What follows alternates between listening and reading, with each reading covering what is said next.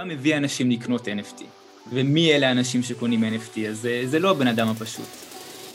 חברים, ברוכים הבאים לעונה החדשה של פיקסל קאסט, ומה זה אומר בעצם עיצוב בעולם החדש? אנחנו מתחילים את שנות ה-20 עם המון המון טכנולוגיות חדשות וכל מיני מונחים שאנחנו שומעים, מטאוורס, NFTs, דברים שהם חדשים לנו, אבל עם זאת מתחילים to make an impact. איך אנחנו בעצם משריינים את הקריירה שלנו לשנים הבאות.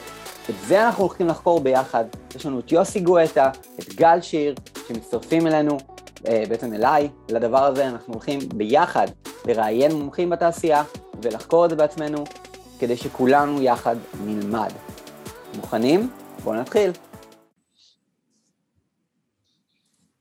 היי hey, כולם, מה העניינים? ברוכים הבאים לפודקאסט של פיקסל uh, קאסט בעצם, ואנחנו, uh, אמנם אולי זה לא הפרק הראשון של העונה הזאתי, אבל זו בהחלט ההקלטה הראשונה שאנחנו עושים העונה, uh, ואיתנו היום, יש לנו בעצם דבר ראשון את יוסי גואטה שמנחה איתי את העונה הזאתי. היי hey, יוסי. אהלן אהלן, מה העניינים שגיא? בסדר גמור, מעולה. ולמי שלא יודע, יוסי הוא מעצב UI UX בקונטרסט, ה agency שלנו. אה, שכנראה אתם גם לא מכירים אותו, אבל זה בסדר, אתם תכירו עם הזמן. אה, וגל שיר, גל, מה העניינים? אהלן, מה קורה? גל, תקשיב, זה תענוג גדול שאתה פה איתנו, במיוחד להקלטה הראשונה הזאת, אה, גם כחבר מהתעשייה הרבה שנים, וגם כמישהו שאני מאוד מעריך בתעשייה בלי שום קשר. ולמי שלא יודע, גל שיר בגדול הוא אמן, זה הדבר שהוא גם נראה לי מייצג אותו הכי טוב אבל גל הוא יוצר אינטרנטי, הוא מאייר, הוא, הוא יזם, הוא כיום גם בעלים של סדרת NFT uh, ממש ממש מגניבה שנקראת Slimes World, uh, שעליה נדבר היום גם, ו, ובעיקר הבאנו את גל באמת לדבר איתנו על העולם החדש הזה כמישהו שהוא יוצר בעולם החדש, uh, כי הרבה אנשים מדברים עליו, גל, תכלס, הרבה אנשים מדברים על זה, לא, כמעט אפס האנשים שיוצרים, כמו בכל תחום אני מניח, אבל אחד מהדברים ש, שבקהילה הזאת של Pixel Perfect ושל קהילת המעצבים הישראלית, מה יש לנו? יש לנו talent, ואנחנו יושבים כרגע על, ה, על ה fucking talent שיכול לייצר את הדבר הזה, אה, ובשביל זה נראה לי באמת חשוב שנפיץ את, ה, את הבשורה הזאת ובעצם אה, נחקור קצת מה אפשר לעשות איתה. אה, אז זהו, אז בשביל זה הבאנו אותך גל ותענוג שאתה פה, תודה רבה שוב. תודה רבה לך גל. שמח ממש להיות פה, יאללה בוא נתחיל לדבר. יאללה. אוקיי, אז בעצם מי שכרגע מאזין בערך יודע פלוס מינוס מה זה NFT, מה זה כל העניין של Web 3, אה, מה זה העניין של קריפטו, כולי כולי, כי שמעתם כנראה את הפרקים הקודמים, ואם לא, לכו אחורה, תשמעו אותם ותחזרו לפה. עכשיו, איך אתה תופס את העולם הזה, גל? איך נכנסת לעולם הזה בכלל, כאילו, לאחרונה? איך הוא תפס לך? אז תראה, בגדול זה תפס את כולם כזה בסוג של, בהתחלה אתה סקפטי נורא, כי אתה לא מבין על מה מדובר. כן. אה, כמו כל דבר חדש, אני מניח שזה נשמע כמו סכם, ואתה אומר, אוקיי, זה איזשהו דרך של אנשים לעשות כסף, להרוויח אה, על גבי מישהו אחר. אה, אבל פתאום כשאתה רואה בפועל מה קורה שם, ופתאום אתה שומע על אומן אחד שמכר יצירה, ופתאום הדבר, הטוויט הראשון נמכר, ואומן ביפל מכר משהו ב-69 מיליון דולר, אתה פתאום מתחיל לראות את, ה, את הדיטלס של העולם הזה, ואז פתאום זה מקבל צורה. המושג הזה NFT, אה, לא ממש הבנת עליו, כן. אנשים עושים שם כסף. בדיוק, אתה אומר רגע, אנשים... הרבה, הרבה כסף. הרבה כסף, ומעבר לכסף זה כאילו פתאום יצר אה, סוג של ערוץ חדש, שמאפשר לאומנים לייצר מערכות יחסים עם אספנים, עם משקיעים ועם המעריצים, הקהל שלהם בעצם, שהוא שונה מהדרך שעד עכשיו הייתה אפשרות לאומנים לדבר עם הקהל שלהם, שזה דרך... אתה יודע, דרך אינסטגרם או אה, פייסבוק או יוטיוב או מקומות שבהם אה, פרסמת את האומנות שלך. ואז בעצם כאילו בתור יוצר, שמן הסתם יש לך אה, מאות אלפים של, או מיליונים אפילו, סך הכל ב-overall reach כאילו של עוקבים ברשתות החברתיות, אז בעצם אתה ישבת right on the money מה שנקרא, והחלטת לייצר סדרה של collectibles של NFT. אמ, אה, תראה, אז, אז התחלתי פחות או יותר לחקור כאילו את העניין הזה של NFT לפני איזה חצי שנה בערך, שבאמת התחלתי לראות את זה בכל מקום, שפתחתי בטוויטר, באינסטגרם, בכל כן. מקום NFTs, אז uh, בעיקר למדתי כאילו בהתחלה, ממש כאילו הסתכלתי מה, מה אנשים קונים, למה הם קונים את זה, מי אלה האומנים שבאמת עושים את ה shift הזה ועוברים לייצור של NFTs. Mm-hmm. Um, ואז האמת התחלתי לפרסם קצת יצירות שלי בתור NFT, זה העליתי אותם לאיזושהי פלטפורמה שקוראים לה Foundation. Mm-hmm. שם מכרתי פעם הראשונה שתי יצירות לפני חצי שנה, זה היה נראה לי במרץ או אפריל. ומאז כזה... Foundation זה כמו OpenSea כאילו? זהו, זה כמו OpenSea, זה כאילו קצת יותר אה, בוטיק, הם, כי הם, הם עשו invite only, נראה לי שעדיין זה invite only, ולא נראה לי שכל אחד יכול אה, אה, להתחבר, okay. אוקיי. וזה כאילו הרגיש לי יותר כזה, אה. אוקיי, אז, cool. לפני חצי שנה זה כאילו היה יותר אה, מבוקש מ OpenSea. אוקיי. אה, אז בעצם כאילו ה exploration שלי היה יחסית מאוד מאוד גרדואלי, זה לא שנכנסתי על ההתחלה ואמרתי, אני עכשיו אומן NFT. כן. קודם כל עשיתי כזה ניסיון קטן והעליתי פוסט קטן בטוויטר עם הציורים ש, אה, שפרסמתי בעצם למכירה בתור NFT, אף אחד לא קנה אותם. שבוע, שבועיים, שלוש, אף אחד לא אה, התייחס לזה בכלל. אחרי איזה שלושה שבועות או חודש, פתאום מישהו קנה. ואז כן. אמרתי, וואלה, אשכרה הצלחתי למכור יצירה דיגיטלית, מה שלא עשיתי עד עכשיו בחיים. Mm-hmm. אז בעצם... אה, כן, אני, אני, כאילו חושב, אמ, גם אחד הדברים החשובים זה, זה באמת, אמ, בטח הרבה אנשים שואלים, אמ, כאילו, מה נחשב יצירה שהיא באמת עולה הרבה כסף, שאני לא סתם עכשיו אקנה איזושהי יצירה מסוימת, שאני לא יודע, אומרים עליה שהיא, שהיא שווה הרבה, אבל בתכלס, כשאני אקנה אותה, אני אבין שסתם קניתי איזה, איזה חתול בסל או משהו כזה. אז כאילו, אז איך אתה ספציפית, אמ, אתה באמת יודע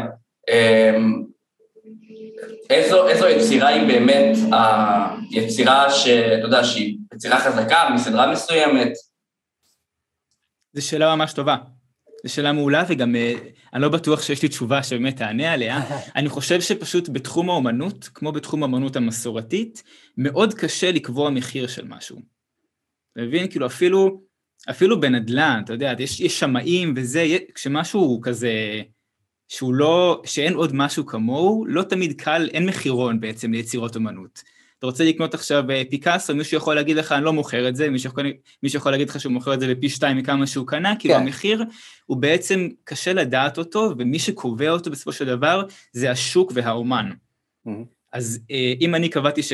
לא יודע, יצירה שלי עולה 3,000 דולר, יכול לבוא מישהו ולהגיד, לא, יצירה של גל שיר עולה 10,000 דולר, לקנות אותה ב-3,000, להציע אותה למכירה ב-10,000 דולר, כי פשוט mm-hmm. הוא, הוא זה שנותן את הוואליואציה הזאת ליצירה הזאת, אז זו שאלה כן. באמת שכאילו, אתה יודע, מאוד מאוד קשה לענות עליה ולתת מחיר בעצם ליצירת אומנות. עכשיו, אני, אני שנייה רק אשים את זה, כי אני מניח שחלק מהמאזינים עדיין שואלים את עצמם, רגע, דבר ראשון, what the fuck is NFT למרות ששמעתי את הפרקים הקודמים, אני מניח שאנשים עדיין שואלים את עצמם באיזשהו מקום כזה, mm-hmm. מה שונה NFT מכאילו JPEG רגיל, אני מניח ששמעתם את התשובה לזה, אבל הנה גל שיר, בוא תתן את התשובה רגע שלך לדבר כן. הבסיסי הזה. כן, אני אתן את התשובה שלי. כן. Uh, במה NFT שונה מ-JPEG רגיל? Uh, JPEG זה תמונה, ו-NFT זה בעצם טכנולוגיה שמאפשרת תיעוד של בעלות על יצירות. וזה בעצם מה שאני, כשאני מסביר NFT לחברים ולמשפחה, אני אומר להם שזה בעצם אה, סוג של דרך ושיטה טכנולוגית לרשום ולתעד אה, העברות בין אנשים של אה, דאטה בעצם, דרך לתקשר בין אנשים שהיא, אה, אה, שהיא בעצם מבוזרת, שהיא בבלוקצ'יין, ואז פה אתה נכנס למה זה בלוקצ'יין, אני לא יודע אם אנחנו רוצים להיכנס לזה, אבל אה, נעצור פה בינתיים. לא, לא, בסדר, אני, אנחנו באים להיכנס פה בשביל mm-hmm. להסביר לאנשים כמובן אה, בטח. איך הדברים מבנים, אבל אז בעצם אמ, NFT זה דרך לקחת את האומנות שלנו, לשים אותה על מה שנקרא בלוקצ'יין, הבלוקצ'יין זה בעצם כמו אם מישהו, אתם רוצים לתאר לכם את הרשימות, תארו כאילו עכשיו כיתה, ויש אה, בכיתה הזאת גל נותן את העיפרון שלו ליוסי, המורה רושמת על הלוח את הגל העביר ליוסי, אז זה רשום על הלוח מול כולם, כולם יכולים לראות. עכשיו יוסי מעביר את זה אליי, שגיא, אז רשום על הלוח, יוסי העביר לשגיא. זה הבלוקצ'יין, בגדול רשימות של כל, התיעוד של כל מה שנעשה בדיוק. עם איזשהו משהו, נכון? כשההורים שלי שאלו אותי מה זה בלוקצ'יין, אמרתי להם זה בעצם אקסל אחד גדול. נכון. כאילו מעניין אם, אם יש לזה איזשהו סוף. לד... כאילו אני לא, לא מאמין שיש לזה סוף, אבל זה כאילו... תמיד אנשים, אם נגיד איזו יצירה מטורפת, אז תמיד יציעו עוד ועוד כסף. הציעו בהתאם לביקוש. כן, כלומר, מתישהו אני מניח שהביקוש, כאילו, מישהו לא היה מוכן לשלם יותר מעבר למשהו מסוים, אבל אני מניח שזה כמו כל פריט אספנות, כלומר הוא יכול לרוץ שנים, ולפעמים הוא ירד בערך ולפעמים הוא יעלה בערך, ולפעמים מישהו שלא רוצ, לא אמור למכור אותו באותו רגע ילחץ וימכור, ומישהו ש, שדווקא יכול למכור בהרבה רווח, דווקא יחזיק, יחזיק בזה עוד, כאילו, זה מאוד שוק שהוא של אספנים ושל אה, של ביקוש והיצע, אה, של השקעות, כאילו זה סוג של איפה שהשקעות פוגשות אספנות, נראה לי. נכון מאוד. נכון? אבל אני חושב שחזרה כאילו שנייה אחת לדבר הזה שיוסי שאל, לגבי כאילו, אוקיי, דבר ראשון אנחנו רוצים לקנות NFT, איך אפשר בכלל לקנות NFT? Um, לי יש איזשהו נושן שאני תופס, שכאילו דבר ראשון אתה לא יכול להשיק NFT out of the blue, והסיבה שאני אומר את זה זה בגלל שאני מניח שהרבה מעצבים עכשיו, אני, אני לא רק יודע שהרבה מעצבים מדברים על, אה, אני אשיק NFT או משהו כזה אולי, אלא שגם אני מכיר הרבה אנשים שאומרים, כל המעצבים אתם צריכים להשיק NFT, וזה מה שאתם צריכים לעשות עכשיו. אני, אני לגמרי לא בטוח שזה נכון, ואני אשמח לשמוע את הדעה שלך, כי הנושן שלי הוא, אתה צריך דבר ראשון לבנות קהילה, שאלה מעולה. רק אז להשיק כאילו לקהילה הזאת, אין שום סיכוי שפשוט תעלה משהו לאופנסי ותתחיל למכור, אלא אם כן זה פוקס רציני, מה הדעה שלך גם? זה נכון מאוד. אמ, תראה, באינטרנט אנחנו כבר יודעים שכאילו לא מספיק ליצור. כן, אתה יכול ליצור תוכן מעולה, לעלות אותו לאינסטגרם, אם אין לך עוקבים, אם אין לך נטוורק, אם בעצם לא בנית משהו לאורך זמן, זה. לא יעבוד. אפילו אם תעלה עכשיו את המונליזה, או לא יודע, את הציור הכי יפה בעולם, תעלה אותו עכשיו לאינסטגרם, כנראה שלא תקבל לייקים, אלא אם כן כבר יש לך קהילה משל עצמך. אה, אז גם ב-NFT זה ככה. אתה יודע, אתה יכול עכשיו לבוא, לבוא, לבוא למעצב הכי טוב בעולם, להגיד לו, תפרסם משהו ב-OpenSea, כל עוד הוא לא יביא את הקהל שלו לשם, אף אחד לא ישים לב לזה. כן, OpenSea זה פשוט פלטפורמה ענקית, כן. ולא נכון. כל דבר שאתה מעלה יופיע בהום פייג', כמו שלא כן. כל דבר שאתה מעלה לאינסטגרם לא מופיע באקספלור. וכל ילד היום בן 12 מעלה היום NFT משלו, נכון? בדיוק, כל אחד יכול בעצם, זה כל הקטע של אה, הרנסאנס שקרה בחצי שנה, שנה האחרונה, שנפתחו כן. כל מיני פלטפורמות, Foundation, Rarible, OpenSea, SuperRare, שבעצם מאפשרות לכל אחד גישה לבלוקצ'יין. מה שהיה יחסית קשה עד עכשיו. בוא, בוא אה, נחזור שנייה רגע על, על, על, על מה שזרקת פה רגע, mm-hmm. בוא, בוא נרשום את זה רגע. אז Foundation עדיין חי ובועט? ברור. אוקיי, סבבה. OpenSea, למי שלא יודע, זה פלטפורמה, אגב, יוסי, בוא תשתף מסך בזמן שאנחנו כזה, זה, בוא... כן, ככה, ככה, זה גם משותף בווידאו, אז אה, why not כאילו לנצל את הפלטפורמה. אז אוקיי, אז Foundation זה Foundation, OpenSea זה בעצם ה marketplace הראשי היום ל-NFTs. Rarity, נכון? Rarible.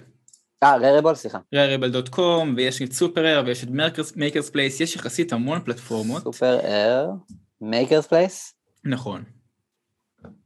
אוקיי, MakersPlace. סבבה לגמרי. כן, בעצם כל המקומות האלה הם, הם כמו בורסה, הם בסך הכל סתם שוק, הם UI שמנגיש לנו את הבלוקצ'יין. אני יכול כן. גם לסחור, אתה יודע, אני יכול לסחור ב-NFT ובאתיריום ובכל דבר, מחוץ ל-OpenSea, נכון. ישר מול ארנקים. כן. Uh, OpenSea עם סוג של uh, אה, UI ואינטרפייס שנותן לנו גישה uh, ל-NFTs ולבלוקשיין בצורה אסתטית ונוחה יותר. כן.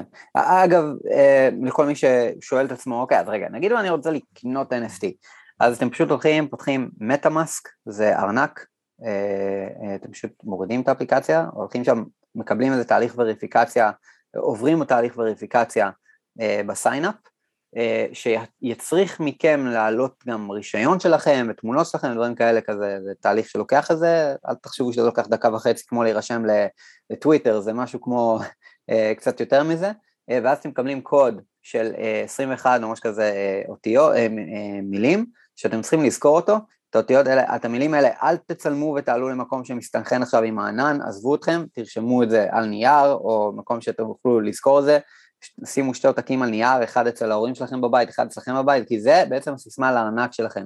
אם אתם מאבדים את הסיסמה הזאת, הלך עליכם ואתם לא יכולים to access את הארנק שלכם במטאמאסק. מטאמאסק זה בעצם, אה, יוסי, כנס רגע למטאמאסק רק, שנראה לחבר'ה כאילו שהם ידעו. אז בעצם במטה-מאסק אתם יכולים עכשיו אה, אה, להעביר לשם, או לקנות שם גם, אתם יכולים גם לקנות שם איתריום, אה, אה, שזה המטבע שאיתו קונים NFTs, אתם אה, עם כרטיס אשראי או וואטנוט, אה, ואז אתם בעצם יכולים באמצעות האיתריומים לקנות אה, NFTs. NFTs נסחרים במטבע שנקרא איתריום, שזה מטבע של קריפטו, שאפשר לכתוב עליו קוד. לצורך העניין, אה, NFTs זה בעצם סוג של, נכון? זה כאילו, זה קוד שכתוב על, על Ethereum. אמ, NFT זה לא, זה לא קוד שכתוב על Ethereum, זה בעצם token שמשוייך לאיזושהי תמונה, או לאיזשהו JSON, או לאיזשהו data mm-hmm. מסוימת שלא נמצאת על הבלוקצ'יין, אתה לא יכול לשים באמת כן. תמונות על הבלוקצ'יין. כן. אה, אתה יכול לשים טוקנים או קוד או דברים כאלה. אמ, ואז בעצם הקוד שדיברת עליו שכן נכתב על הבלוקצ'יין, זה נקרא smart contract. smart contract. זה okay. בעצם אוקיי. סוג של אפליקציה שאומרת, אוקיי, ה smart contract הזה משייך את כל מי שמעביר לו סכום מסוים של Ethereum mm-hmm. לאיזשהו token, וה token הזה קשור לתמונה מסוימת. סבבה. זה פחות או יותר איך שזה עובד. ואתה יכול לכתוב בעצם, כשאתה מייצר NFT, אתה יכול לכתוב smart contract אה, שגם, שהוא שונה מ-NFT אחר, נכון? אז זהו, כל מה שיפה ב Ethereum זה שזה כאילו, זה אשכרה פלטפורמה שאתה יכול לרשום ממש איזה אפליקציה שאתה רוצה על גבי הבלוקצ'יין. מה שגם מעניין, אה, סליחה, כאילו מה שגם מעניין ב-NFT, לפי מה שאני, יצא לי לראות, זה לא רק בהכרח יצירות, גם סתם דוגמא, מכרו את הציוץ הראשון בטוויטר. כאילו איזושהי פיסת כאילו, כן. לא יודע, איזה משהו היסטרי כזה. זה הפאונדר של טוויטר. כן, כן, לגמרי. כן. מכר את הציוץ הראשון שלו בכמה מיליון? אז לא גם...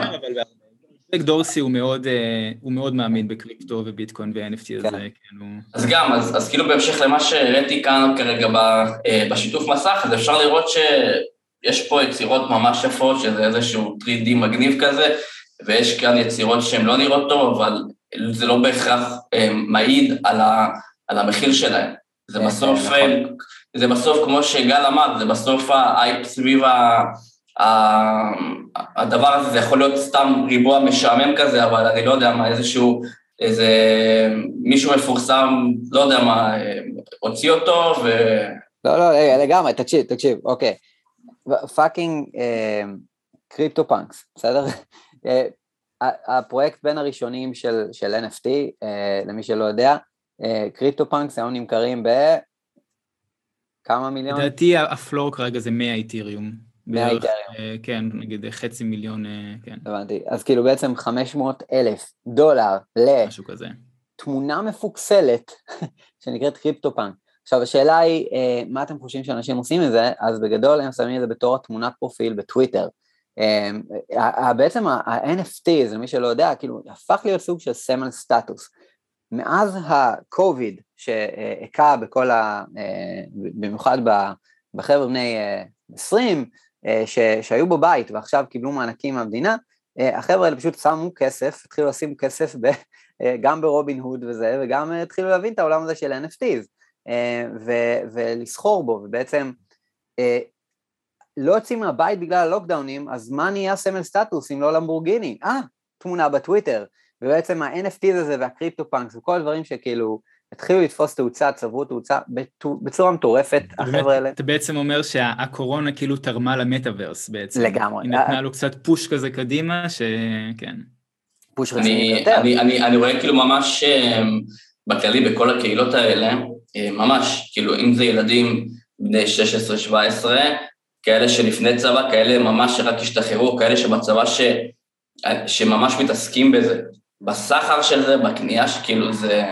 זה מטורף, זה בדיוק כמו ששגיא אמר. לגמרי, זה שחבר'ה בצבא יכולים לעשות את זה מהטלפון שלהם היום, כאילו, זה דבר ראשון.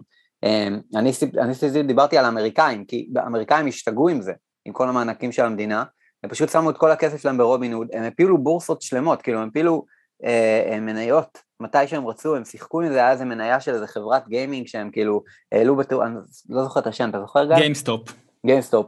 זה היה מטורף, והם עשו מה שהם רוצים עם, עם מניות, ואז נכנסו לקריפטו, אמרו יאללה, יאללה, עשינו פה בלאגן, בואו נעבור למסיבה הבאה, אמ, ו, ובאמת רואים את זה, כאילו עולם ה-NFT התפוצץ מאז הקורונה בקטע אחר, אה, סמל סטטוס היום זה, אמ, זה, זה בא אמ, לוגן פול ראיין את, אה, וואו, זה מישהו שהוא כאילו אנטי קריפטו לגמרי, שכחתי את השם שלו, אה, שהוא כאילו אה, זה שחזה את הנפילה הכלכלית ב-2008, מישהו, בן אדם מבוגר, בא, יושב אצלו בסטודיו, ולוגן פול אה, צוחק עליו והכל, וכאילו אומר לא, הנה, אתה רוצה CryptoPunk שלי?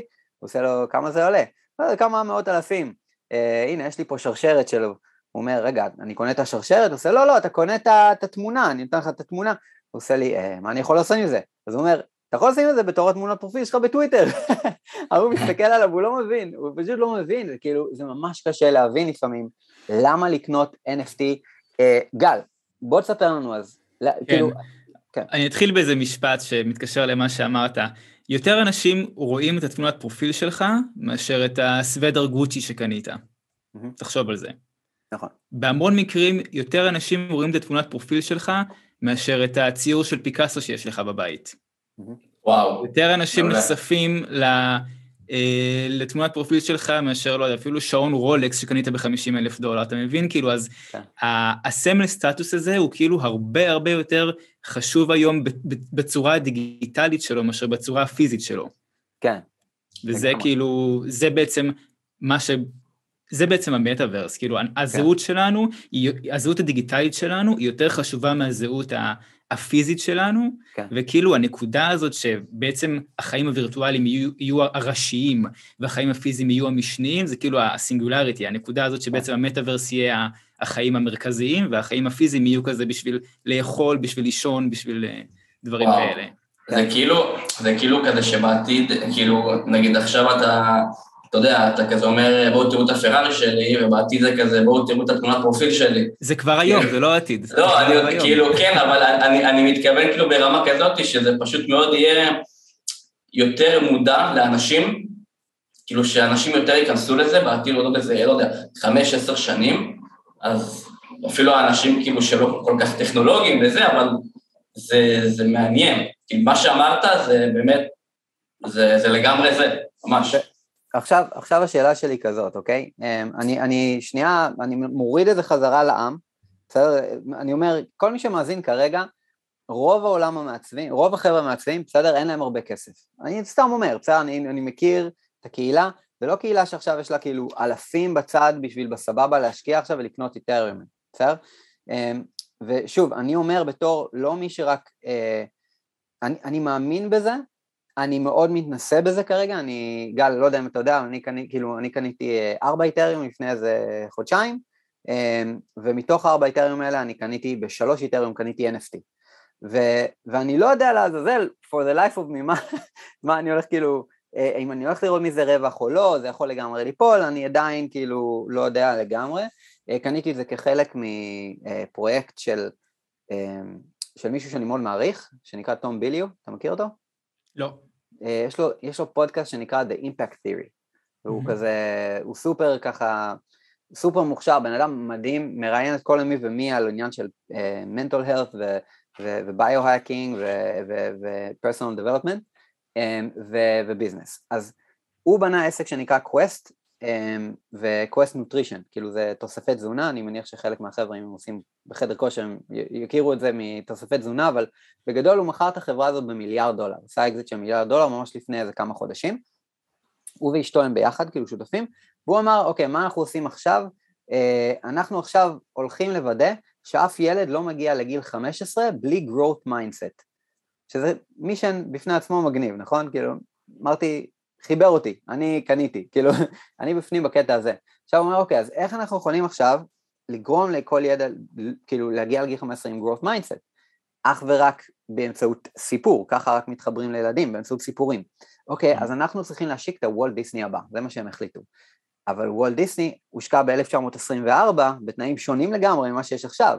אז איך נשיק עכשיו את וולט דיסני הבא פרויקט NFT. מפה לשם הקימו איזה פרויקט NFT ענק, Discord, בלאגן, אמרתי אוקיי, זה ההזדמנות שלי לרכב על הגל הזה, איך שהוא פתח את ה Discord קפצתי פנימה, תקשיב, התחילו לדבר שם במושגים, אני לא הבנתי כלום. זה, זה, זה fucking, כאילו, זה עולם שלם, זה ללמוד שפה מחדש ממש. בשפה אני... חדשה, בשפה חדשה. מטורף. כן. אה, ולא הבנתי כלום, לקח לי איזה באמת שבוע רק להבין מה רוצים ממני, כאילו ב Discord הזה, כי הם מדברים שם במונחים של POAP וכל מיני, אלוהים ישמור, אני לא, עדיין לא יודע מה חלק מהמונחים האלה אומרים, אמ, ו, ואז בסוף הם עשו את ה... בנו המון הייפ, הכריזו, השיקו, ואני קניתי, אמרתי כאילו, I'm going all in, כאילו, אם זה פרויקט כזה, I'm going all in, קניתי את הטיר הכי גבוה, לג'נדרי טיר, שלוש איט, אמ, נתנו לנו מתנה לכל מי שקנה בלג'נדרי טיר עוד אחד מהטיר האמצעי, כאילו, של הירואיק, נתנו לו מתנה, אז עכשיו יש לי שני NFTs כאילו, וזה, בזה הסתיים הסאגה הזאתי. אמ, ואני אומר לעצמי, טוב, אז יש לי עכשיו אין כזה וידאו נחמד של איזה, נראה כמו הרדיסק שמסתובב לי במטה מאסק שלי, אין לי מושג מה אני אעשה איתו, ואני מניח שאומנם אני השקעתי בזה, השקעתי בזה הרבה, כאילו הרבה יותר עולה הרבה כסף, אבל מה אם מישהו אומר לעצמו עכשיו, אין לי עכשיו כסף לקנות עכשיו איזה כמה איתריומים ולהתחיל לקנות JPEGים, מה אתה חושב על זה?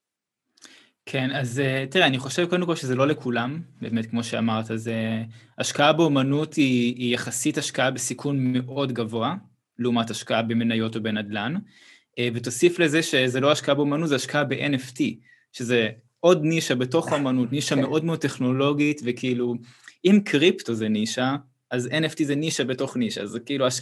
הסיכון מאוד מאוד גבוה, גם חברים שלי שרוצים לקנות NFT, אני פשוט כל הזמן אומר להם, אתם יודעים שזה כרגע ההשקעה הכי מסוכנת שתוכלו לעשות.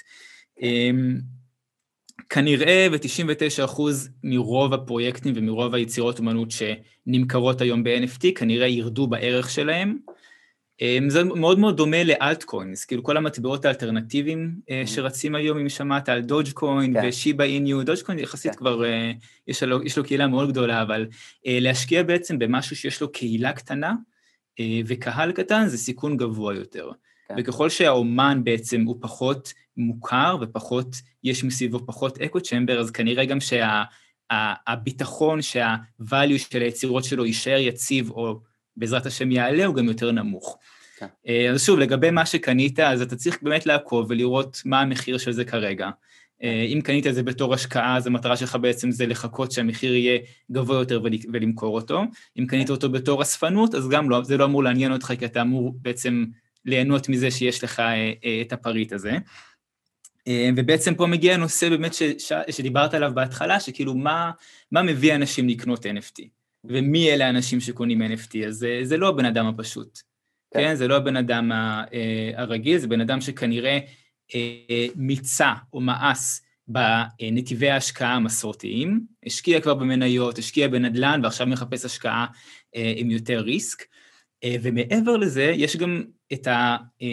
בואו נקרא לזה את החצי השני, לא יודע אם זה חצי, אבל את האנשים האחרים שבאים עם intent קצת שונה, שהם יותר בראש של, ב mindset של אספנות. של אני עכשיו, אני אוהב אמנות, אני אוהב את האמן הזה, אני רוצה לקחת חלק אה, במה שהוא בונה, אמ, אני רוצה, לא יודע, לאסוף ספציפית כל הציורים שיש בהם צבע סגול כי אני אוהב סגול, אמ, או בן אדם שאומר, אני רוצה את זה בתמונת פרופיל ואני מוכן לשלם על זה בשביל תמונת פרופיל, או בן אדם שאומר, וואלה, יש פה קהילה עם סטטוס מסוים ואני רוצה להיות שייך לקהילה הזאת. אתה מבין, הרבה מהאנשים שקונים עכשיו אה, אה, מותגים, מותגי אופנה, הם לא בהכרח קונים את זה בגלל המוצר עצמו, בגלל החומר. כי החומר זה 100% כותנה, בדיוק כמו כל הכותנה שיש בכל החולצות האחרות שאתה קונה, אבל אתה קונה נייקי, אתה קונה חולצה יקרה אה, בגלל שאתה רוצה להיות שייך לאיזשהו מותג, אתה מאמין ב... ב volume של המותג הזה, אתה מאמין בעצם ב vision שלו, אתה רוצה לשייך את עצמך אליו, אמ, וזה גם זה הזהות שלנו בסוף. כן. כאילו, אנחנו מייצגים את עצמנו אה, בעזרת כל מיני דברים ששייכים לנו, אם זה הבגדים שלנו, אם זה השפה שלנו, oh. אם זה המוזיקה שאנחנו אוהבים, okay. אם אוקיי. זה האוכל שאנחנו אוהבים לאכול. אז הנה, הנה, הנה משהו שאני אזרוק לך, בסדר? אני אזרוק, אני, בנוגע לעצמי, אגב יוסי, אני מצטער, אני כאילו מדבר מתוך התלהבות, תרגיש חופשי להיכנס בכל שלב. אה. לא, לא, לגמרי, אני כאילו ממש נהנה לשמוע ו... אוקיי. לגמרי. סבבה, אז, אז, אז הנה הדבר שלי כרגע, בסדר? אני מרגיש שבניתי את האידנטיטי שלי בצורה מאוד יציבה, כלומר אני מרגיש טוב מבפנים, סוליד, בסדר? כאילו אני באמת, פתאום באים כל ה-20 year olds האלה ונראה שעולם ה-NFT הוא לא עולם של רק באמת, מה שאמרת כאילו, אנשים שכבר עשו זה, אנשים שכבר עשו זה, יש קהילה ענקית של, של פשוט חבר'ה בני 20 שהיו בזמן וקנו איתריומים בדולר, ועכשיו הם יושבים על הר של איתריומים, הם כבר עשירים, מה שהם עושים, הם לא רואים את זה אפילו בתור כסף בשלב הזה בחיים שלהם, פשוט אומרים, I flipped another couple of more eight, כאילו משהו כזה, ויאללה, יאללה עוד NFT, יאללה פחות NFT, כאילו מה זה משנה, אה, בוא נמצא אחד מגניב, נשים אותו תמונת פרופיל, בוא נמצא עוד אחד, נגיד את כל אלה שבצבע סגול כי אני פריק של סגול, ואני חלק מהקהילה הזאת ואני מגניב, אני מרגיש ש... אני, אני מרגיש שיש פה איזושהי תנועה שהיא כבר נהיית יותר גדולה מרק נישה. אה, ואז פתאום זה קצת מערער לי אולי את, ה, את העניין של כאילו, בניתי identity, אני לא מרגיש שאני צריך שיסתכלו עליה תמונת פרופיל בטוויטר, הטוויטר שלי אפילו לא fucking פעיל. אמ, מה, מה עכשיו אבל אם אני מפספס? מה קורה עם ה FOMO הזה? אמ, האם יש גל מסוים שאני, שאני, אם אני לא בעולם הזה בתור יוצר, אני מפספס בגדול, ואני מרגיש שכן. זאת ההרגשה שלי, כאילו, אם אני לא שם בעולם הזה, אני לא בעולם של היוצרים, ולכן אני כן רוצה להיכנס אליו ובצורה מאוד חזקה אה, ואגרסיבית. אז לא יודע, אני, זאת, זאת תחושה שלי, אני פשוט כאילו בעניין, הפומו פה תופס, אני מניח, הרבה הרבה אנשים. אני מסכים. יש פומו מטורף, אה, כי אתה כל הזמן שומע על ניצחונות בכל מקום. אתה שומע על האומן הזה שמכר אה, אלף יצירות, והאומן הזה שמכר, אתה כל הזמן מרגיש שאתה מפספס פה איזשהו גל, אה, אבל כאילו זה גם, זה גם האופי שדברים קורים, אתה, אתה לא שומע על מי שנכשל, כן, אתה שומע על מי שמצליח, ומול האומן הזה שמכר יצירה, יש עוד 99 אומנים שלא הצליחו למכור, ובעצם שלא קיבלו את הניצחון הזה שיצר לך את הפומו. ברור. אמ, תראה, אני חושב שכאילו תמיד שווה לתת צ'אנס לדברים חדשים, רק בשביל ללמוד אותם. אמ, אני למדתי איך NFT עובד רק אחרי שקניתי בעצמי NFT, ובעצם הבנתי את האינטנט, אני מניח שגם אתה, כאילו עד שלא באמת עברת בעצמך את התהליך של לשלם דרך מטה מאסק ולקבל את ה-NFT לארנק, כאילו לא באמת הבנת מה זה אומר, לא חווית את החוויה מהצד של הקונה. אמ, כן. אה, וגם מהצד של היוצר, אני לא, לא, לא האמנתי כמה זה שונה, כמה אספן הוא שונה מלקוח. עד עכשיו היו לי לקוחות כל החיים בתור מעצב, בתור צייר. אה, הייתי מצייר אה, בשביל חברה, בשביל סטארט-אפ, בשביל האפליקציה שלהם, וזה היה הלקוח שלי. אה, ועכשיו בעצם אני מצייר ואני מוכר את היצירות האלה למישהו שאוסף את האומנות שלי או משקיע בה, שזה עולם אחר לגמרי, וזה כאילו קולקטור, זה לא קליינט, זה פשוט, אתה מגלה פתאום משהו חדש לגמרי, אז גם בתור יוצר, אתה לומד תוך כדי אה, העשייה הזאת. כן. אמ, אבל כן, מה שאמרת לגבי הפומו, אני הכי מסכים בעולם, זה, זה לא קל. כן, וכאילו גם אפשר, אפשר בהמשך למה שדיברנו אמ, לפני בעצם מה שהקלטנו, אבל אני רק אגיד את זה, אמ, יש גם הרבה סכם, כאילו, איך אתה, אולי בקצרה אתה יכול להגיד כאילו איזשהו, מה המחקר שאתה עושה בשביל לגלות שמה שאתה הולך לקנות זה לא איזשהו סכם, ו...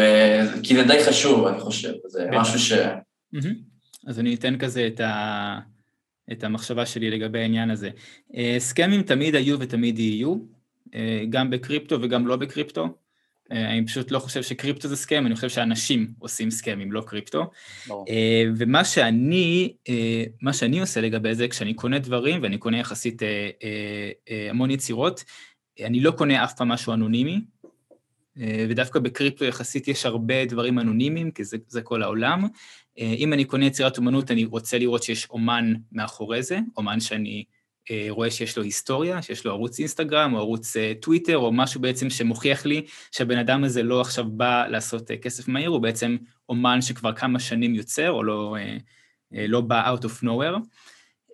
אז קודם כל ההמלצה היא לא לקנות פרויקטים אנונימיים. ודבר שני היא, הוא לבדוק שיש עוד אנשים שקונים את הדבר הזה לפני שאתה ישר רץ לקנות אותו. אה, שוב, דוגמת אה, אה, אבני הכותל ששם, ש, שדיברת עליהם, או כל דבר אחר, זה כאילו להיות הראשון שקונה משהו, או להיות אה, באימפול, באימפולסיביות הזאת של, היי, עכשיו עכשיו שחררו את זה, אני רוצה להיות הראשון שקונה. פה בדרך כלל אנשים נופלים לסכמים, ואני כבר נפלתי לסכמים בעבר. היה איזה פרויקט ש... כן, היה איזה פרויקט שחיכיתי המון זמן להשקה שלו, ואז קיבלתי בדיסקורד הודעה פרטית, מיוזרניים שהשם שלו זה ממש השם של הפרויקט, זה היה בדיוק כשקמתי בבוקר, אני בקושי פותח את העיניים, רואה את ההודעה הזאת. וואו, איזה לא כיף. מהטלפון, נכנס לאתר, משלם את ה... לא יודע, חצי איתיריום, כמה שזה לא היה, אה. אחרי איזה כמה דקות מבין, אוקיי, אני לא באתר האמיתי, הכסף הלך, לא יודע לאן. וואו. אה, כן, חטפתי איזשהו הסכם, אה, אבל למדתי מזה, לא להיות אימפולסיבי.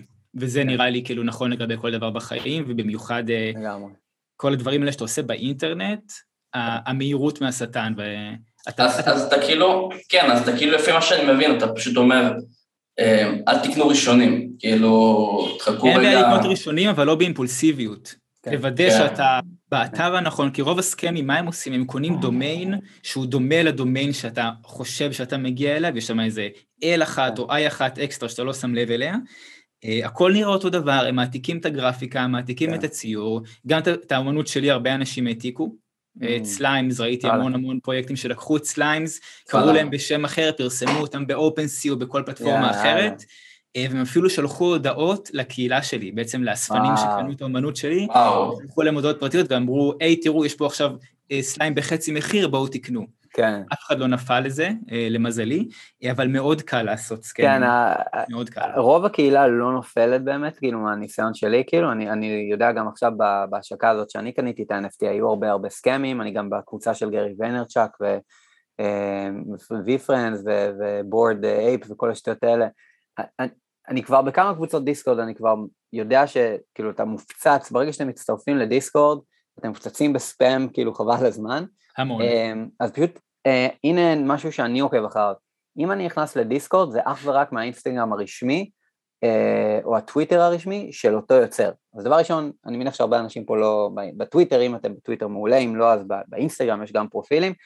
קחו לינק, ת, תמיד תעקבו אחרי trail של לינקים אורגינליים, כלומר, לינק מהאינסטגרם לדיסקורד, אתם חייבים להיכנס לדיסקורד, ובתוך הדיסקורד תמיד יש איזשהו אה, ערוץ בתוך הדיסקורד הרשמי, שנקרא משהו כמו featured או links, uh, נכון, או משהו בסגנון הזה, ואז שם יש באמת את הלינק ה original, וכתוב גם official OpenSea link, ורק על זה לוחצים, אתם לא הולכים ל-OpenSea ומחפשים כאילו Bored Ape או, או גל שיר סליימס וורלד, אתם לא עושים את זה חס וחלילה, אך ורק דרך גל שיר הולכים לקישור באינסטגרם שלו בטוויטר, לוחצים משם, מגיעים לאתר הנוכחי או לדיסקורד, משם לוחצים על עוד לינק רשמי בתוך הדיסקורד או, או באתר שלו שמביא אתכם לאתר הרשמי של OpenSea, אה, כאילו לדף הרשמי של הפרויקט ב OpenSea.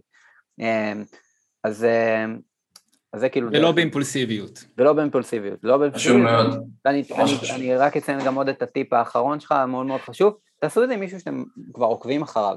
כאילו זה גם מה שאני עשיתי, אני, אני יכול גם להעיד שזה עובד. אה, זה אני אמרתי לעצמי, אני לא סתם אקנה אה, בהתחלה NFT ראשון שלי, אני אקנה ממישהו שאני מכיר, שאני עוקב אחריו, שאני מעריך. אה, ומה שמביא אותי רגע אליך, גל. כן, זה מה שרציתי, כן, כן, מה ש... זה בדיוק מה שרציתי להגיד, לך על זה. אוקיי, אז בואו בוא נדבר על, על Slimes World, יוסי בינתיים שתף רגע את הפרויקט. איך היה תהליך היצירה, אגב? כן, אמ, אז הוא היה ממש כאילו אה, בגישה של, של משחק, של, של ניסוי ואימפרוביזציה תוך כדי. אה, לפעמים כשאתה מגיע לפרויקט, אתה מכיר את זה בתור מעצב, אני בטוח שגם הקהל מכיר את זה, תמיד יש שתי גישות כשאתה מתחיל פרויקט. או שאתה יודע בדיוק לאן אתה הולך ויש לך בראש, ממש אתה יוצא מעיניים, אתה מדמיין תמונה ואתה ממש מגיע אליה, ויש את הגישה השנייה שאומרת, אני עכשיו מנסה, משחק, מזיז דברים, משנה צבעים, עושה צורות שונות, ותוך כדי המשחק הזה אני בעצם מגיע לתוצאה הסופית. אה, גם בהמון מקרים זה שילוב של שתי הגישות. אה, ב slime ספציפי זה היה ממש exploration שעשיתי, כי זה גם הפרויקט הראשון שלי. אז ממש נתתי לעצמי ליהנות מתהליך היצירה ולהשתגע ולעשות מה שאני רוצה. אני גם חושב ש-NFT ואומנות ספציפי, בשונה מתחום העיצוב שכולנו מאוד מאוד רגילים אליו, אה, הוא דווקא המקום ללכת לאיבוד ולעשות דברים שאתה לא בטוח איך הם ייצאו ולעשות ניסיונות, אין לך לקוח שאמור בסופו של דבר לעלות conversion rate, אתה עושה מה שאתה רוצה אה, ליצור ומה שכיף לך ליצור. כן. אה, אז ב slime ספציפי התהליך היה יחסית, אתה יודע, יחסית לא מורכב מדי, אתה רואה, האומנות היא יחסית פשוטה ומינימליסטית, אמ, רציתי ליצור קולקציה שהיא לא גדולה מדי, שהיא לא עשרת אלפים, כמו רוב, היציר, רוב הקולקציה שיש היום, יצרתי רק אלף אה, אה, סליימים. אה, וה vision בגדול הוא היה איך אני יכול ליצור אה, עולם או סט של יצורים אה, שיש להם הרבה דברים משותפים, אבל גם הרבה דברים שונים אחד מהשני, אה, ולשמור על סוג של קסם ומשחקיות ו... ו אה, אה, אה, מסתוריות אה, ביצורים האלה. אז יש פה כל מיני אלמנטים שמשתנים אה, בין slime ל slime, אם זה כמות העיניים, אם זה הצבע, אם זה הטקסטורה. אה, יש פה accessories שונים, slime עם כובעים, slime עם עלה על הראש, slime עם פרפר על הראש, כל מיני דברים שגורמים לכל אחד להיות אה, שונה מזה שלידו, אבל מצד שני כן מרגישים שהם אה, משפחה אחת. כן, לגמרי. הכל מאויר ב iPad? אה, האמת שלא, הכל מאויר ב Sketch. אני 아, מעריץ, מעריץ של Sketch, נכון? אוקיי, אוקיי. הכל בעצם יצורי, אפקטים, גרדיאנטים, inner shadows, הרבה הרבה דברים שגורמים לזה להיראות תלת-מימדי, כן. nice. וואו, איזה קטע. אז כאילו הכל בס... וואו, אוקיי. הכל ב Sketch. זה גם, תחשוב שב Sketch מאוד מאוד נוח אה, לנהל אסטים. כי יש לך אה, סימבולים ו artboard שונים, ואז אתה יכול כן. לשלב ביניהם. nice. מדהים, איזה כיף.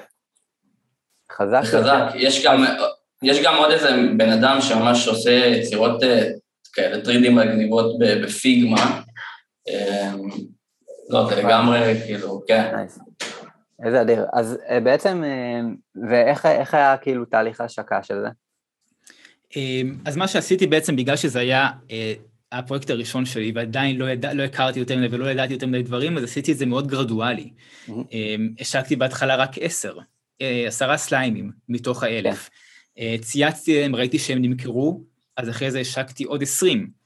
ראיתי שיש בעצם, מתחילה להיות קהילה של אספנים שקנו את זה, כן. אז עליתי, עליתי, כל יום השקתי בין 50 ל-100, ממש כן. שחררתי אותם אחד-אחד באופנסי, אה, עשיתי ציוץ, עשיתי וידאוים, בעצם הצגתי לעולם, אה, בואו תראו, יש פה אה, סט אה, של יצורים חמודים שמסתבר שאנשים אוהבים אותם, אז אני אה, אה, מאוד מאוד שמחתי והתרגשתי מזה. אה, והיום יש לנו כבר לדעתי 240 אה, אספנים שונים, לחלק יש סליים אחד, לחלק יש חמש או עשר סליימים, ונורא נורא כיף, כי פתאום יש לך סוג של חבורה כזאת. בדיסקורד, ויש בדיחות כן. משותפות, ועושים דברים ביחד. עכשיו אני משיק גם קולקציה שהיא בעצם משלימה לסליימס, שהיא חלליות בעצם, ציורים של חלליות, שהסליימס יכולים להיכנס לתוכם, ואז אתה מקבל תמונה של מה שקנית בתוך חללית. ואנשים מאוד מאוד, כן, אנשים מאוד מאוד מתלהבים מזה, זה ממש יוצר סוג של אבולוציה. לפרויקט. כן, ממש. איזה יופי. מגניב לגמרי. ו... ו... ואנשים כאילו עכשיו, זה כאילו הדבר המרכזי שלך עכשיו, כאילו הפרויקט המרכזי שאתה משקיע בו. כרגע NFT וסליים זה מה שאני עושה uh, מהבוקר עד הערב. יש לי המון רעיונות והרבה דברים שאני חוקר ולומד ומדבר עם אנשים בשביל איזה עוד הזדמנויות יש לעשות סביב ה-NFT וסביב הדבר הזה שנוצר פה בחצי שנה האחרונה. ומה, ומה בנוגע בעצם ל, כאילו, לערוץ יוטיוב שלך ולעמוד אינסטגרם? כאילו, אתה עדיין כאילו עושה לך לכיף יצירות כאלה ו... אני עדיין מצייר. כן, אה, לך. האחרון, כן. בזמן האחרון פחות, בגלל שהפוקוס שלי הוא כרגע על Slimes ועל NFTs, אה, אבל לאחרונה גם הצלחתי למכור את היצירות שאני עושה ב iPad, את הציורים, בתור NFTs. כי בעצם אני עכשיו, בנוסף ליצירה עצמה, מי שקונה את ה-NFT, גם ה-NFT מקושר אה, לוידאו ב YouTube. ואז בעצם תחשוב שיש לך וידאו שמקבל צפיות כל הזמן, יש לי וידאו של אה, מיליון וארבע מאות אלף צפיות, אה. שמישהו עכשיו קנה את, ה, את, ה, את הציור הזה, אז בעצם הוא מקבל פרסומת בחינם ל-NFT שהוא קנה, וככל שה-views עולים ב YouTube, אה, אני מאמין גם שהערך של ה-NFT יעלה. אז אם כן. עכשיו אני מוציא וידאו חדש של ציור חדש, אז הבן אדם שקונה אותו, יודע שבמהלך השנה הקרובה הווידאו הזה יצבור עוד צפיות ויותר אנשים ייחשפו ל-NFT הזה שבבעלותו בעצם. nice, מדהים, איזה יופי. אז בעצם דרך כאילו אה, להשתמש בתהליך היצירה כ-leverage לשיווק של ה... כן, כן, אני חושב גם שזה מאוד, זה מאוד כיף לאנשים, אה, אתה יודע, רוב היצירות אומנות היום, אתה רואה משהו, אתה רואה אותו בתצורה הסופית שלו. נכון. אתה רואה פשוט משהו סטטי, נכון. את, ה, את השלב הסופי של היצירה, אה, ומה שאני מנסה לעשות עם הווידאוים שלי ביוטיוב זה בעצם לשתף את, ה, את הצורך, את מי שצורך את האומנות, בכל השלבים. מההתחלה, מהקנבס החלק שאין עליו שום דבר, עם הקו הראשון, עם הצורה הראשונה, בעצם לתת לך את האפשרות לחוות אומנות אמ, כמו שאתה לא רגיל לחוות אומנות, שבעצם מראה לך את כל התהליך מההתחלה ועד הסוף.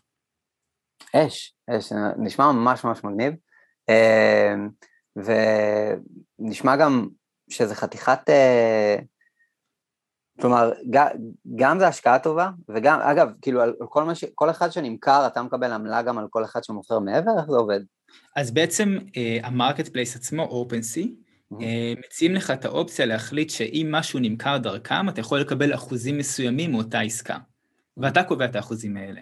אתה יכול להגיד, אוקיי, אם, אני, אם שגיא קנה ממני עכשיו ציור, ושגיא מכר ליוסי, אני יכול להחליט שאני מקבל 5% מהמכירה ששגיא מכר ליוסי. אשכרה, פסב אינקאם. בדיוק, בדיוק. ואז בעצם, ככל שיש יותר אנשים שוכרים באומנות שלך, אתה גם מרוויח מזה. כן, מדהים, איזה יופי. זה חתיכת דבר מגניב. אה, אז אה, אוקיי, בואו רק שנייה נעשה כזה קונסולידציה לקראת הסוף כזה, wrapping up. אה, אז איך, איך, דיברנו על יצירה, תהליך היצירה, כאילו מה ההמלצה שלך, גל, למי שכרגע, אתה יודע, שוב פעם, הקהילה שמקשיבה לפודקאסט הזה עכשיו, חבר'ה שלרוב אין להם את האפשרות עכשיו לקנות כמות של איתריום ולהתחיל לסחור, וגם לא, זה לא מעניין אותם, כאילו, הם ביום יום, לא מבין, רוב האנשים לא מבינים מה זה כל הפיקסלים האלה על המסך. אמ, ושתיים, אומרים, וואו, כאילו הייתי ממש רוצה אולי לייצר משהו כזה או זה, אבל לא יודע, לא יודע איך להתחיל, מה היית ממליץ? אז הייתי מתחיל, ב, ממליץ להתחיל בללמוד, קודם כל, כי זה מאוד מאוד קשה, אתה יודע, להתחיל לעשות משהו שהוא כל כך חדש ואין עליו יותר מדי היסטוריה שאפשר להתבסס עליה, אז אתה חייב ללמוד. הכל בעצמך. אמ, אז הייתי ממליץ להתחיל לעקוב אחרי אנשים מתחום ה-NFT. איזה אנשים אה, קופצים לך לראש? אה, המון. גל שיר? המון, גל שיר, אה, גרי וי, יש לי רשימה מטורפת של, אפשר אחרי זה לפרסם את זה איפשהו, רשימה של... אני מאוד אשמח. מתחום ה-NFT, שבעצם רק אחרי שאתה מתחיל להבין את השפה ולעקוב אחריהם ולראות איך התרבות הזאת בעצם קורית, יותר קל לך לבוא וליצור משהו. אוקיי, okay, רגע. אוקיי, okay, אז בעצם אני, מה, ש, מה שגם, משהו שדיברנו עליו זה בעצם כאילו אולי נעשה איזשהו פרויקט מתישהו שנוכל לעזור לאנשים באמת כזה to onboard them לתוך העולם הזה של, של NFT. Uh, אם אתם פה עוקבים אחרי הפודקאסט הזה, אתם תוכלו להתעדכן אה, ואנחנו נעדכן אתכם אה, אה, בפודקאסט או במייל אם אתם רשומים לניוזטר של פיקסל פרפקט, אתם תקבלו את העדכון, אל תדאגו, אנחנו חושבים משהו בשבילכם. בכל מקרה, נכון לעכשיו אתם מוזמנים בלי שום קשר גם להיכנס איכשהו כאילו לאופנסי ולא איכשהו, בלינק שנשתף פה לאופנסי וגם לרכוש את אחד מה-NFTs של גל, כי נראה לי פשוט דרך להיכנס לעולם הזה כבר טבילת אש, אה, אם אתם רוצים לחכות קצת, אנחנו נכריז גם על משהו שכאילו אה, בהמשך שנחשוב עליו כדי לעזור לכם, אבל בלי שום קשר שווה מאוד נראה לי כאילו להיכנס לעניינים.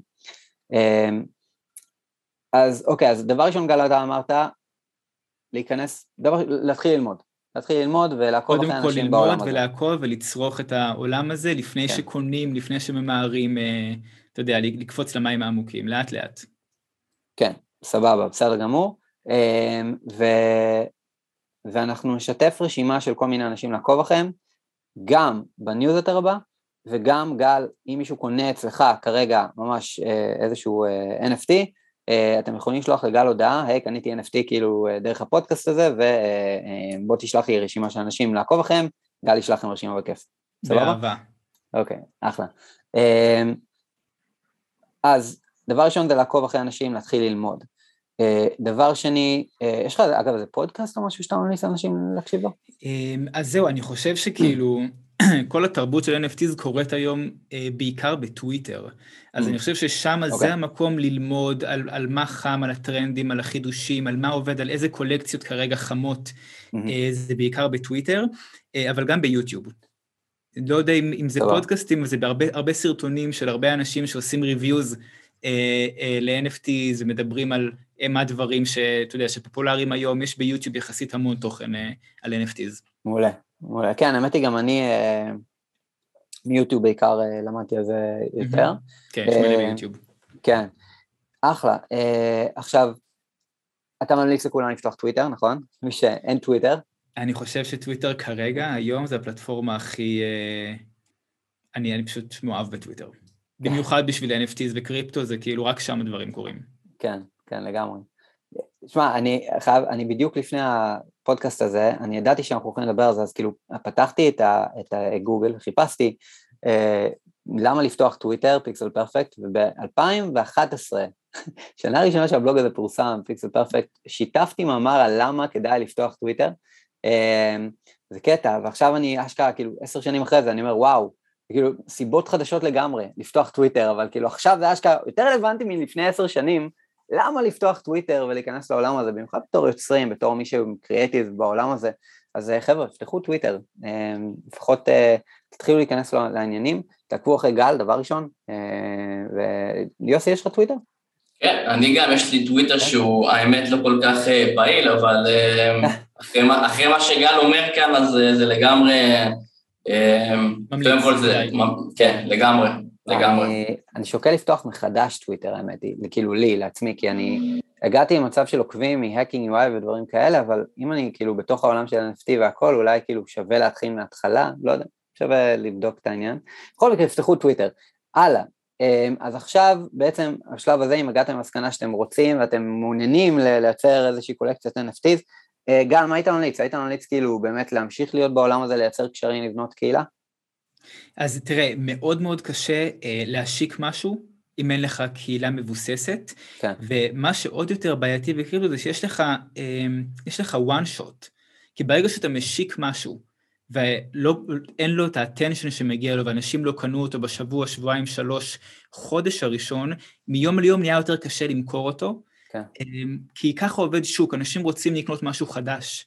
כי אם, אם, עכשיו, אם אני רואה שאומן מסוים פרסם יצירה וכבר חודש, חודשיים, חצי שנה אף אחד לא קנה אותה, כנראה שאין לה ביקוש, ואז בתור משקיע, יש משקיעים שיגידו, אוקיי, אם אין לזה ביקוש, למה שאני אקנה את זה? אמ, זה שונה, שוב, הסנטימנט מאוד מאוד שונה בין הגישה של מי שבא להשקיע ולעשות כסף לבין מי שבא להיות אספן ואז לא מעניין אותו. אה, הרבה מה-NFTs שאני קניתי בתור אה, אה, אספן של NFTs, הם לא בהכרח היו בשביל הכסף, כי אני מופסד על הרוב, וגם ידעתי שאני אהיה מופסד עליהם. כן. קניתי כי אני מאוד אוהב את האומן הזה, זה אומן שאני עוקב אחריו, או לא מזמן קניתי מאיזושהי אומנית שלא היה לי מושג מי, יש לה איזה כמה, איזה 200 עוקבים בטוויטר, מאוד אהבתי את מה שהיא עושה, ראיתי אותה בפיד, ישר נכנסתי, קניתי, כתבתי לה, קניתי, אני מאוד אוהב את זה, למרות שאין לי מושג מי. אמ, לפעמים זה שוב, זה משהו מאוד אמוציונלי, ולפעמים כן. זה משהו, אתה יודע, שאתה אומר, אוקיי, יש פה כן. אה, אומן שיגרום לי להרוויח כסף, ואני קונה כי אני רוצה כסף, אבל זה לא תמיד זה. אז זה שוב, כן. זה, שתי, זה שתי גישות שונות מאוד. כן, לא, לגמרי, לגמרי. אז כן, אז אם, כאילו. אם, אם בתור יוצר באמת אתה רוצה אה, להשיק קולקציה, אז מה שהייתי רוצה זה באמת לוודא אה, שיש לך קהל שמעוניין אה, לרכוש את זה, כי זה לא חוויה נעימה לפרסם משהו, לראות שאף אחד לא קונה, ואז אחרי שבועיים להוריד במחיר, ועדיין לראות שמישהו לא קונה, עד שאתה מגיע למצב שאתה מרגיש, אף אחד לא רוצה את האומנות שלי. אז כן. באמת, כאילו, הייתי ממליץ, לפני שמתחילים למכור, לבנות קהל, כי הקהל זה, ה... זה הקהילה בסופו של נכון. דבר, זה ה-value שלך בתור אומן, לא נכון. האומנות שלך, הקהילה שלך היא ה-value. לגמרי, אה, ממש מסכים. והיית אה, אומר שזה מאוחר מדי להיכנס לתחום, או מוקדם? זה כל כך מוקדם, שגיא, זה כן. כל כך מוקדם. תקשיב, רוב האנשים שתשאל אין להם מושג מה זה NFTs, וגם מי שיש לו מושג מה זה NFTs הוא רחוק שנות אור מאשכרה לקנות איתיריום ולקנות NFTs, כאילו זה באמת רק ההתחלה.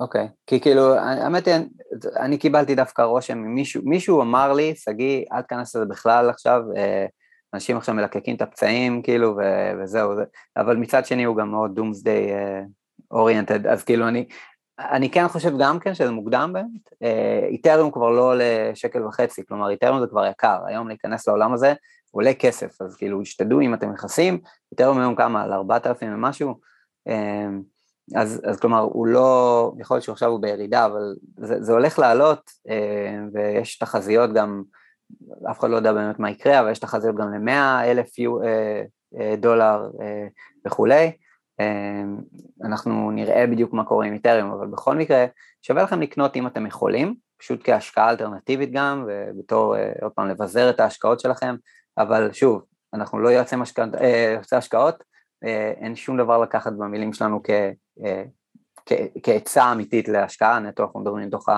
מה שאנחנו עושים והניסיון שלנו. אמ, אז זהו, גל, עוד, עוד משהו, עוד מסר שיש לך לקהילה, אה, בנוגע ל-NFT והכל? כן. אמ, שוב, גם אם אתם קונים וגם אם אתם יוצרים, אמ, תעשו משהו ש, ש, שאתם אוהבים ושאתם אה, נכנסים אליו בגלל שאתם אוהבים ספציפית האומנות, ואל תחשבו על ה... אתה יודע, על, ה, על הכסף ועל הרווחים ועל איך אני עכשיו עושה קולקציה מטורפת ואיזשהו רווח גדול, כי רוב הסיכויים שזה לא יקרה. רוב הסיכויים שאם אתם קונים NFT, הוא לא יעלה במחיר, אז אתם מעדיפים להישאר עם משהו שאתם אוהבים, מאשר להישאר עם משהו ששווה גרושים ואתם לא אוהבים. כאילו, אתה בעצם אומר אה, לעשות את זה מתוך תשוקה, יותר מאשר... אה, אם אתה חדש, ואם אתה לא בן אדם עם המון המון המון כסף, אל תקנה משהו שאתה לא אוהב, כי אתה חושב שהערך שלו יעלה. כן. ואני מסכים מאוד, ואני חושב שגם, שוב, מאוד צריך לזכור, NFT זה כל העניין של קריפטו בכלל, זה, זה אחת ההשקעות הכי... הכי מסוכנות. הכי מסוכנות, אה, נכון להיום, אה, אף אחד לא יודע באמת מה יהיה איתם, אנחנו שמים לב כאילו מה שקרה עכשיו בסוף שבוע, שהכל יכול לקרות, גם כל, כל השוק הזה יכול לחטוף, יש, זה רולר קוסטר אחד מטורף. אז אתם יכולים להיות בזה בשביל המשחק וזה כיף, אה, ואתם יכולים גם פשוט לא להיות בזה בכלל, וזה עדיין תהיו בסדר. אה, בונוס ראונד, ממש לסיום, גל, אה, מה אתה אומר על המטאוורס ואיך אתה בעצם, איפה זה פוגש אותך בימים אלו? כן, אז נגענו בזה קצת לפני. לפני ההקלטה, כאילו, כן. יכול להיות. אני חושב גם שכאילו האנשים יופתעו לגלות שהמטאוורס כאילו כבר קיים, זה לא שהוא הולך כן. להיבנות על ידי פייסבוק, פייסבוק לא יבנו אותו, הוא כבר קיים, כן. אה, הוא פשוט יהפוך להיות, הוא פשוט יאכל יותר ויותר מהחיים שלנו לאט לאט, הוא יהפוך להיות הדבר המרכזי אה, שאנחנו חיים בו. אה, תחשוב, רוב היום שלנו, רוב התקשורת שלנו, רוב הזהות שלנו ורוב התוכן שאנחנו צורכים או יוצרים, הוא קורה במטאוורס. Mm-hmm. אתה מבין? כאילו הוא קורה בפלטפורמות כמו יוטיוב, או נטפליקס, או, או פלטפורמות שהן בעצם לא במציאות הפיזית שאנחנו חיים בה, אמ, וכל התקשורת וכל המערכות יחסים שאנחנו מפתחים אונליין, הם סוג של מטאוורס. לא תמיד יש להם ייצוג בחיים האמיתיים. רוב האנשים שאני עושה להם לייק היום, האינטראקציה שלי איתם, הם יכולים להיות לא אמיתיים, הם יכולים להיות בוטים, כן. וזה לא מעניין אותי, כי זה קורה בעצם ב, באינטרנט, אז אה, כן. המטאוורס כאילו כבר פה. זה, זה כן, ה... כאילו, Web 3.0 כזה, זה סוג של בעצם המשך, המשכיות של מה שיש כרגע, כאילו, זה מה שאתה אומר. Uh, Web 3 הוא, הוא מהפכה שלא בהכרח קשורה למטאוורס. אוקיי. Okay. Uh, הוא, הוא כן נותן יותר לגיטימציה למטאוורס. Web 3 בעצם אומר, uh, אני לא צריך את הפלטפורמות שמחזיקות את התוכן. ווב שלוש אומר, אני לא צריך את פייסבוק, אני לא צריך את אינסטגרם, אני לא צריך את נטפליקס ואת יוטיוב שיחזיקו את התוכן. למה? כי אני יכול להיות מבוזר. אני יכול להיות מפוזר, אני יכול בעצם שהבלוקצ'יין וש-IPFS וכל מי ש... כל מיני פלטפורמות שאין גוף אחד שאחראי עליהן, אה, הפלטפורמות האלה בעצם לא, אה, לא נוגעות ספציפי באינטראקציה שלי עם האנשים.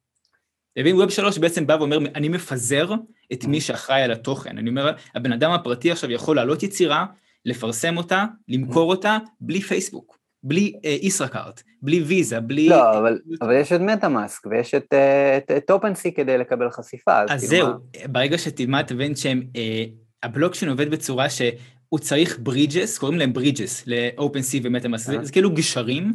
שמנגישים לך את הבלוקצ'יין, כדי שיהיה לך קל, אתה יכול להתנהל ישר מול הבלוקצ'יין, אתה לא צריך את מטאמאסק. אתה מבין? מטאמאסק זה סוג של UI. אוקיי, כן. אני עכשיו לא יכול להעביר לך 100 אה, אלף שקל סתם ככה. Mm-hmm. אני לא יכול. לאומי יחסמו אותי, ויזה יחסמו אותי, הם, הם, הם, הם לא ייתנו לי לעשות את זה כי זה צריך לעבור דרכם. בבלוקצ'יין אני יכול להעביר לך כל דבר. כל דבר, בלי לבקש אישור מבנק לאומי וממקס או מכל חברה אחרת שעומדת באמצע. אבל עדיין מי שרוצה למכור יותר uh, NFT, כנראה יעשה את זה באמצעות מטאמאסק כוולט, כאילו זה הוולט, זה ה-third party פה, נכון? תראה, זה לא שאני צריך אותם, זה לא שאני עושה את זה באמצעות, הם פשוט מנגישים לי את הגישה לבלוקצ'יין. כן, שזה כן. הם לא, כאילו, הם לא עומדים באמצע, כמו uh, חברות אשראי נגיד. אני חושב שמה שאתה מנסה לומר, כאילו, מה שאני, סליחה, מה שאני מבין ממה שאתה אומר, שבעצם כאילו, אם בעולם הישן, כאילו, uh, Web 2.0, uh, ה-third parties היו באמת uh, בעלי uh, uh, שליטה, ויכלו גם uh, להיות עם, כלומר, אם זה עם כוונות שכאילו, מה שהם רוצים יקרה, ב-Web 3.0 זה מבוזר וה-third parties באמת מתנהלים כמו third parties הגיוניים כברידג'ס ולא כ- כבעלי שליטה. מעבר לזה גם uh, ב-Web 2.0, מי הבעלים של התוכן? יוטיוב או אינסטגרם, אתה מעלה את זה, זה אצלהם. התוכן הזה שייך להם, הם מאחסנים אותו לשרתים שלהם, הם יכולים להחליט מה מותר, מה אסור, הם יכולים למחוק לך וידאו, אה, הם יכולים לצנזר לך פוסטים נכון. שלט על אינסטגרם, הם בעצם הבעלים של התוכן. אה, בווב שלוש, ברגע שאתה מעלה משהו, זה שם לעד, אף אחד לא יכול לשנות, אה. לגעת, זה כאילו, אתה הבעלים בעצם. בווב כן. שלוש. זה, זה לגמרי, ויש לי כאילו סתם שאלה למצויה המוצר שבאמת מקשיבים כרגע לפודקאסט, כאילו, האמת זו שאלה כאילו, גם שגיא אולי תדע, ו, כן. ו, וגל, זה, זה מעניין איך בתור מעצבים נצטרך לגשת לעיצוב כזה. זאת אומרת, אני, אני, קראתי איפה, אני קראתי מאמר שבעצם העולם כאילו יגיע לזה ש, שעוד מעט מעצבי מוצר יצטרכו גם ללמוד 3D, כי זה גם איפשהו קשור לנישה הזאת. אז, אז זה, די, זה די מעניין מה אתם חושבים על זה. כאילו איך בעתיד באמת ניגש לזה, לאשכרה לעיצוב, אה, לא יודע, למטאוורס עצמו. ו... אתה מדבר על חוויית משתמש בעולם הזה של... אה, כאילו, כן, מטאוורס, כאילו, כן, ב- ב- נכון. Whatever. אמ, אני, אני רק אגיד כאילו ככה, גל, יש לך בכלל כמה דקות עוד לדבר על זה, או שאתה... בטח, יש לי כמה דקות, הכל בסדר. אוקיי, סבבה. אה, אני אתן לך אז להתחיל. כן, לגבי תלת מימד בעצם אתה שואל.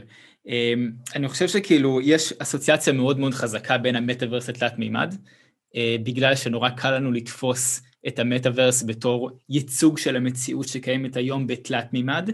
אמ, זה כמו שעל חייזרים יש לנו vision נורא ספציפי לאיך חייזר נראה, אוקיי. כן. לא יודעים למה. אה. למה דווקא חייזר צריך להיות עם ראש כזה גדול ועיניים? אה. יכול להיות שגם חללית, מי אמר שהיא צלחת מעופפת?